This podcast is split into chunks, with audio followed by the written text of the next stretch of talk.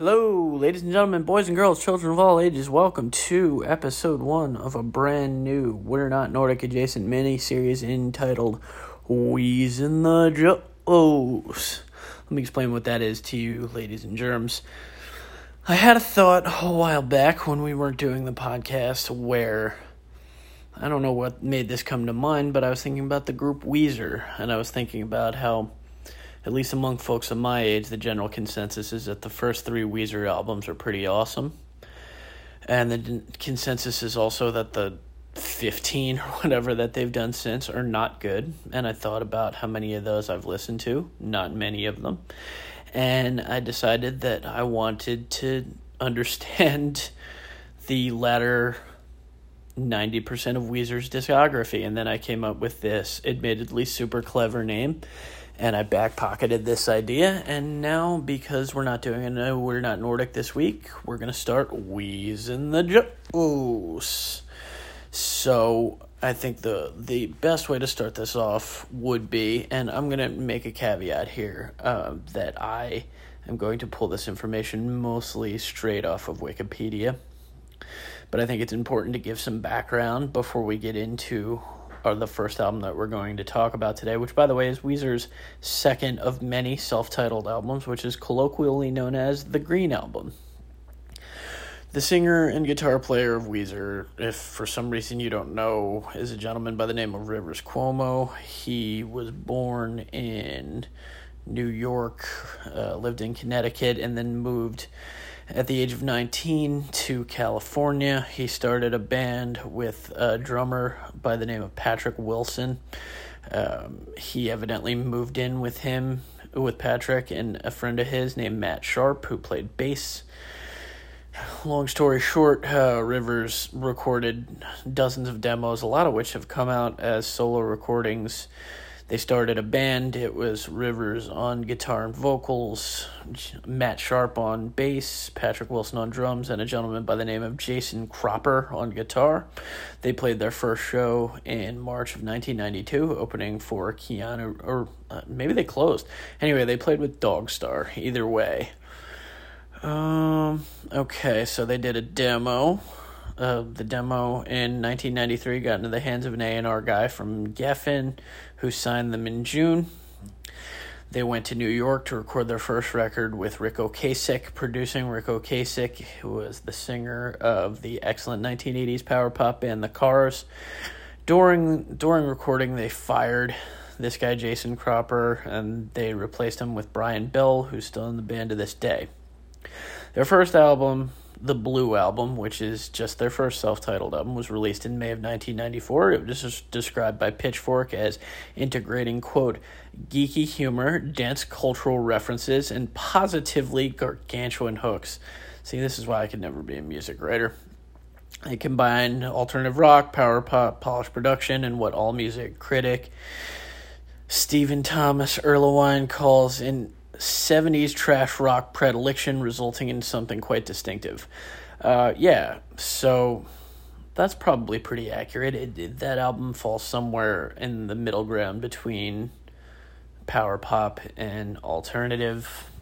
Certainly, uh, Buddy Holly, which I think was the first. No, actually, it says the Sweater song was the first single. Buddy Holly, which I guess was the second single, was just a very straightforward pop song. And then, you know, there's some denser stuff on there. There's a song called Only in Dreams that lasts quite a long time and yeah, it's I love that record. I think most people my age do love that record. It's quadruple platinum in the United States, so they obviously became a big deal. In 1994, they took a break from touring. They all did they all did some side projects. Rivers um, started writing demos for what he envisioned as a space themed rock opera for Weezer called Songs from the Black Hole. I think those songs eventually got released elsewhere.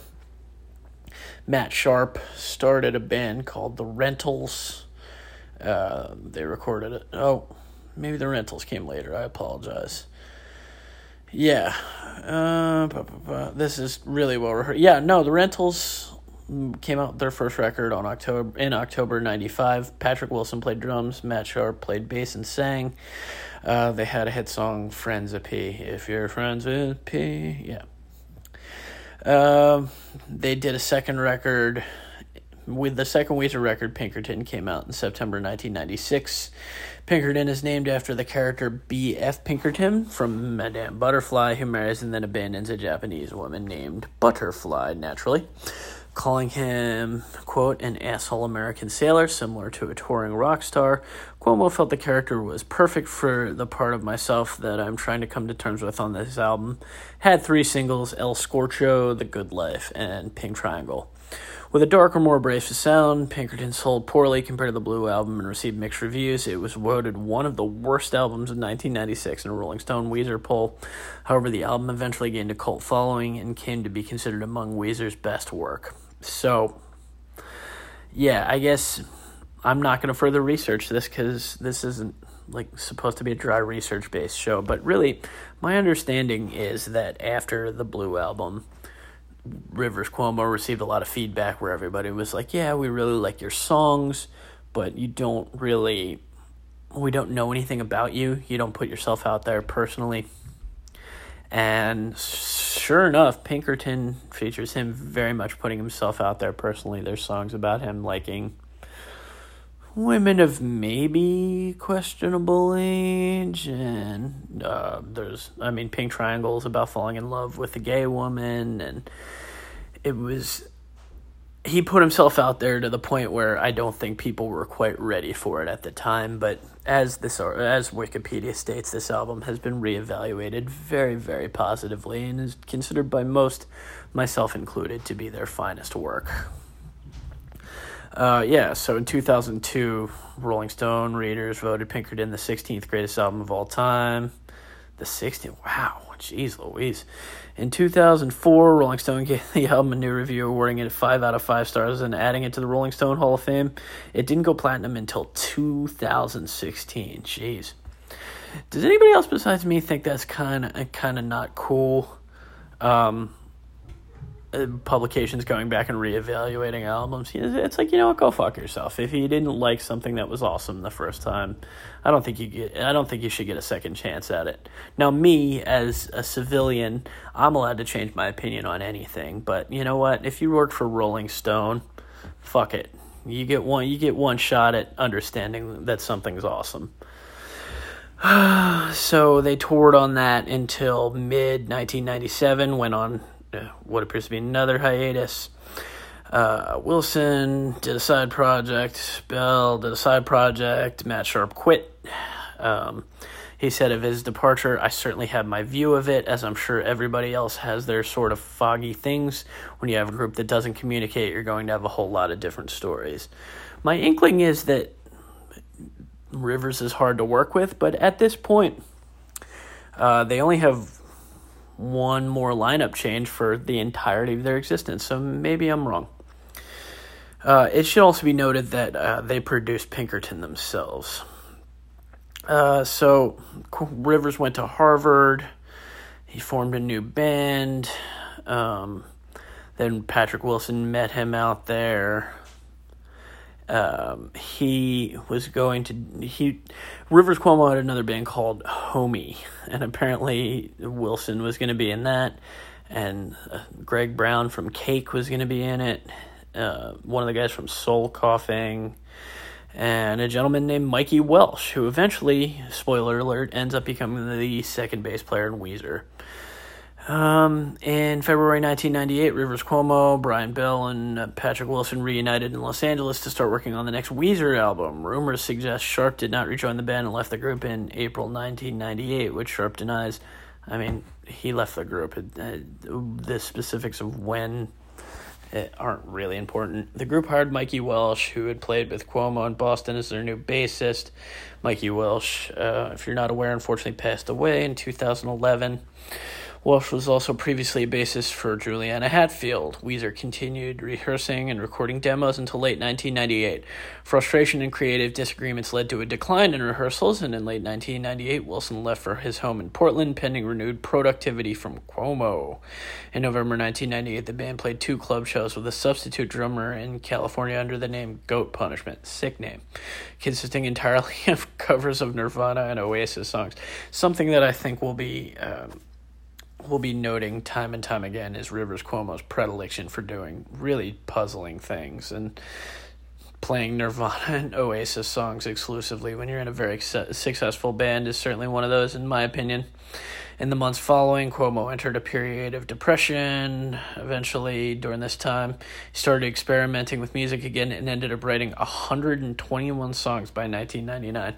That's another theme that we'll keep coming back to is that Rivers Cuomo is incredibly prolific, uh, possibly to his own detriment. So eventually, they apparently got a huge money offer to play Fuji Rock Festival and they started writing again in the spring of 2000. They demoed some new songs. They started playing out again in June. Uh, also, apparently, uh, played some small unannounced gigs under the Goat Punishment name. They did Warp Tour, and finally, in the summer of 2000, they went back into the studio once again under the tutelage of one Ric Ocasek to record their second self-titled album, which, as we said, is colloquially, colloquially known as the Green Album. Due to the mixed reception of Pinkerton, Cuomo wrote less personal lyrics, which is quite clear, as we'll get into in a minute. Anyway, okay, so Weezer, uh, the Green, the Green Album, second self-titled released May 15th, 2001. So I'm still playing with the format here. Um, I guess we'll kind of just go track by track, more or less. Uh, it got decently favorable reviews. Debuted at number four on the Billboard 200. It's platinum, so 1.6 million copies.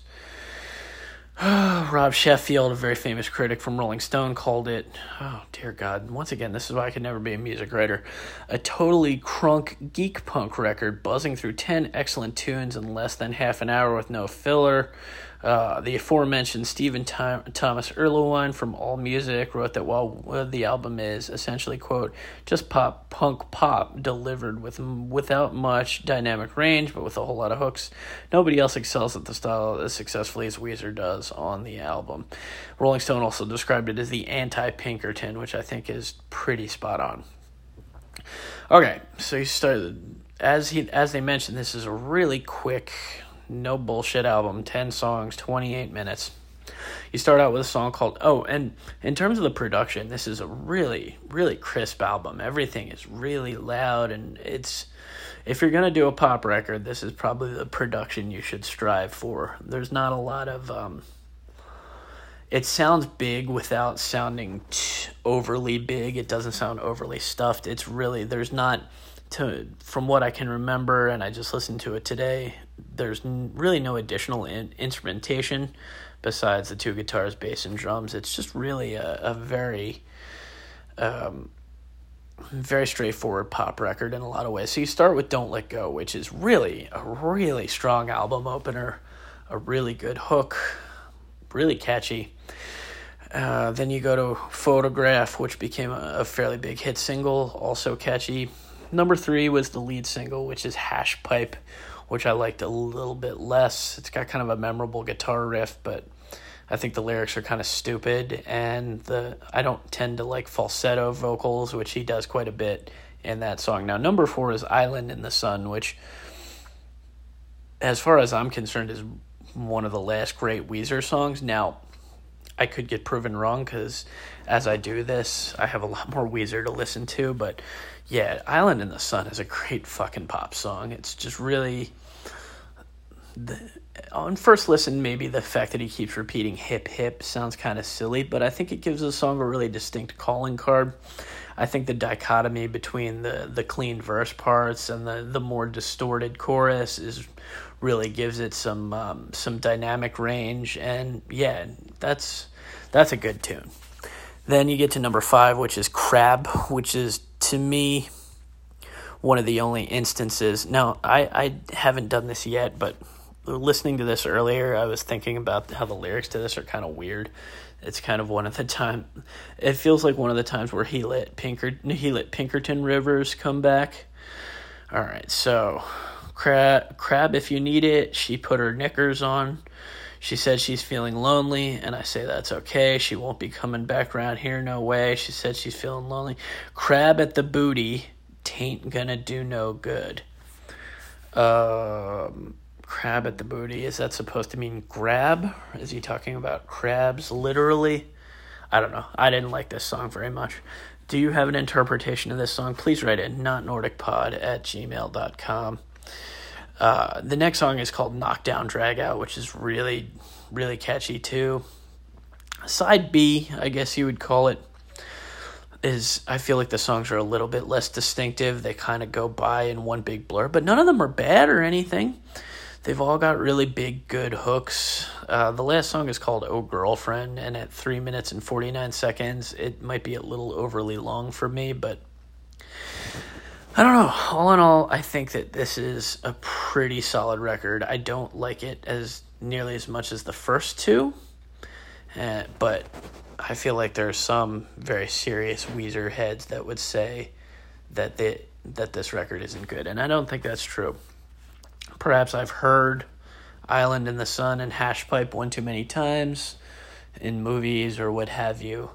But yeah, this is solid. I mean, it's 28 minutes. What else are you going to do with 28 minutes? It's not like it's some overly long, dense epic.